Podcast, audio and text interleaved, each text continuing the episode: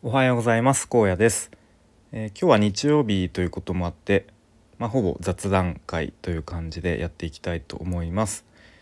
で今ちょっと収録しているのがもう寝る前ということでもう若干眠たいのもありあのいつも以上にあのスローペースに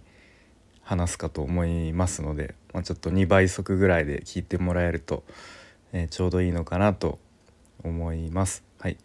で今日はですね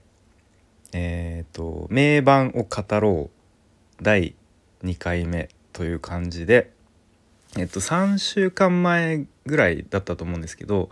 ちょっと日曜日はこれからなんか名盤を語ろう語ろうと題してなんかちょうど同じ時期に発売された過去の、まあ、アルバムだったりシングルだったり、まあ、CD ですねを、まあ、ちょっと自分なりの、まあ、ちょっと思い出とかを交えつつ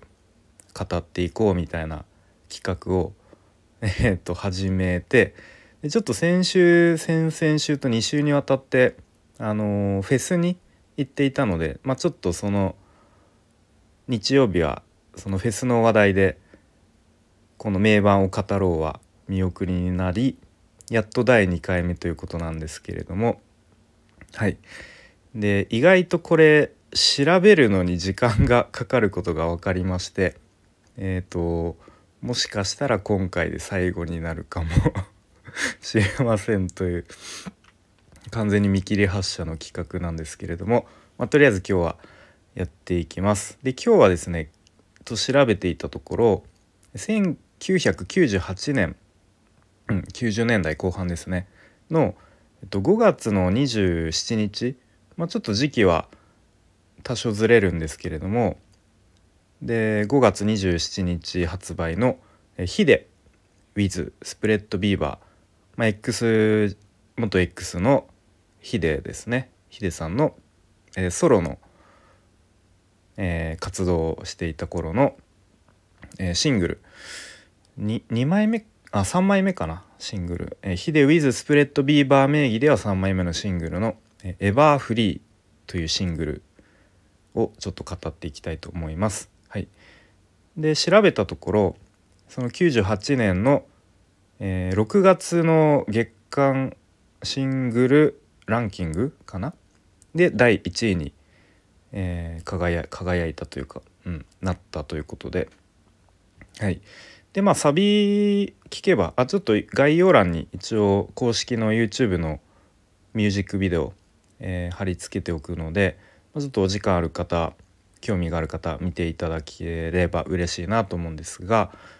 まあ、サビ聞けばなんかあ聞いたことあるなみたいな感じかと思います。はい、で、まあ、僕もこの曲大好きで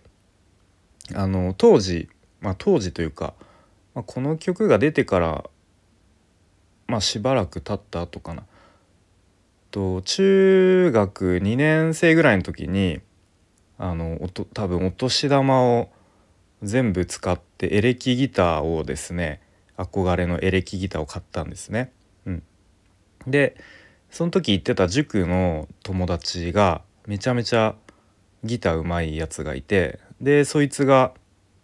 あのヒデとか好きで、うん、でエバーフリーももうめちゃめちゃかっこよく弾き弾いていたのを見てあちょっと俺も弾けるようになりたいなと思ってあの楽譜を買ってですねこの「エバーフリーの」まあ、まずはイントロから練習して、それから一通り一曲丸々なんとか弾けるようになった気がしますね。うん、まあそれぐらいこう聴くのも好きだったしあのギターで、まあ、コピーですねコピーもしたっていうすごい思い出深い曲でもあります。はいでその hide with Spread Beaver 名義でと1枚目のシングルが「ROCKET DIVE」まあ、これも有名かなと思いますね。で2枚目が「ピンク スパイダー」うん、で3枚目がこの「ever free」なんですけどなんかこの3枚のシングルが、まあ、実は3部作という感じでこう歌詞の内容が結構うんとストーリー性があるそうです。はい、でまあロケットダイブに関してはまあなんだろうまあとにかくもう何かに挑戦しようみたいなこうヒデからのメッセージが込められているような感じではい。あのー、気づきの学校じゃないですけれどもとにかく何かを始めようっていう感じのでちょうどその x ジャパンが解散する解散した後の直後に出たシングルで、まあ、確かそのヒデさんが、まあ、ファンにこうちょっとすごくがっかりさせて申し訳ないっていう感じでまあでもこっから俺はソロでもやっていくぜっていうまあなんかそういうこうなんだろうな前向きな勢いのある歌詞、うん、まあそれがロケットダイブです。はい、でその次に出た「ピンクスパイダー」ではこうちょっと失敗した感じが描かれてるんですね。うん、ロケットダイブでこう何何かに挑戦するぞと言ってこう飛び出したものの、まあ、現実は甘くないというかっていうこうちょっと挑戦からの失敗とか挫折っていうものがピンクスパイダーで描かれているんですね。うん、で、まあ、今回の、えー、紹介する、まあ、紹介するというか「えーと、エバーフリー」という曲は、まあ、一度こう失敗したり挫折を味わったけれどもえっ、とまあ、もうもう一度というか、うん、もう一度前向いてであの前向きに行こうみたいなまあなんかそういう感じですかね。うん、でまあタイトルにもあるように「エバーフリー」ということで、まあ、これはなんかヒデさんの、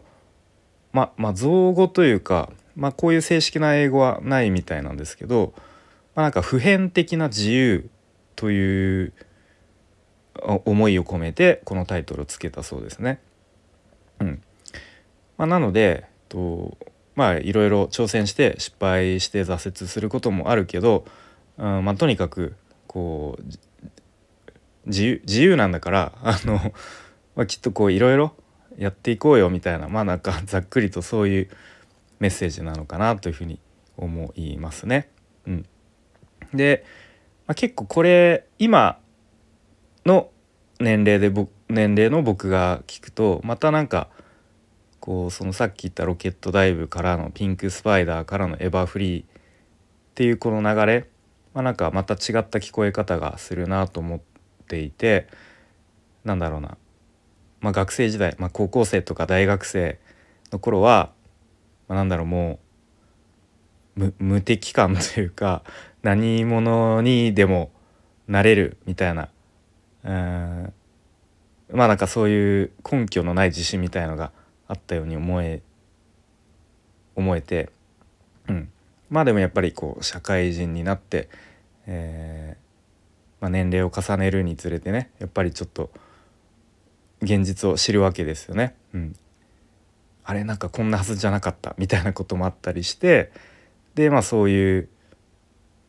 まあ、いわゆる失敗とか挫折を、まあ、経験した上で、うん、まあでも今こうまあ30代半ばになってどうするんだっていう感じのうん。まあそれでもあのー、結局自分次第で何でもやろうと思えばあのできるじゃないかっていうなんかそういう、まあ、ちょっと無理やりこじつけにも思いますがなんかそういうメッセージを、うん、今聞くと感じられるようなそんな曲でもあるなというふうに思います。はいえー、ということで、まあ、もし、まあ、僕も改めて聞き直してみてなんか本当にミュージックビデオも25年前のものとは思えない思えないぐらい全然色あせないしなんか今新曲として出てきても全然不思議じゃないなというぐらい曲も色あせないしそのヒデさんのルックスファッションとかも全然今でも通用するなっていう感じで改めてなんかうん偉大なロックスターだったんだなというふうに思わされました。はい、ということで今日は、えー、ヒデ with スプレッドビーバーの「エバーフリー」についていろいろと語ってみました。はい、皆さんももしよかったらミュージックビデオを見てみてください。よろしくお願いします。と最後にお知らせですね。えっと6月の23日金曜日の夜10時から、えー、キャンバのちょっと昨日まではなんかワークショップという風に名付けていたんですけど、ま、ちょっといろいろ考えてワークショップってするとやっぱりその参加者が割とメインになるようなこうなんだろうなイメージになってしまってちょっとこう参加しづらいっていう人もいるような気がしたので、ま、なんかプチ勉強会みたいにやっぱりした方がいいのかなと思うので、えーと、そんな感じのあの方向性にしたいと思います。はいまあ、なので、まあ、基本的に僕が、えーとまあ、Zoom を予定してますが Zoom で皆さんに、とまあ、こう初心者っぽくならないちょっとしたコツみたいのをあのお伝えしてでまあできる人は同じように手を動かして実際にあのキャンバーで操作してもらうみたいな感じがいいのかなと思っています。ということで6月の23日夜10時からもしちょっとキャンバー普段使っているよとかこれから使ってみたいなという思っている方はちょっと予定空けておいてもらえると、えー、すごく嬉しいです。また詳細決まり次第改めてお知らせします。よろしくお願いします。はい、ということで、えー、今日も最後までお聴きいただきありがとうございました。荒野でした。バイバーイ。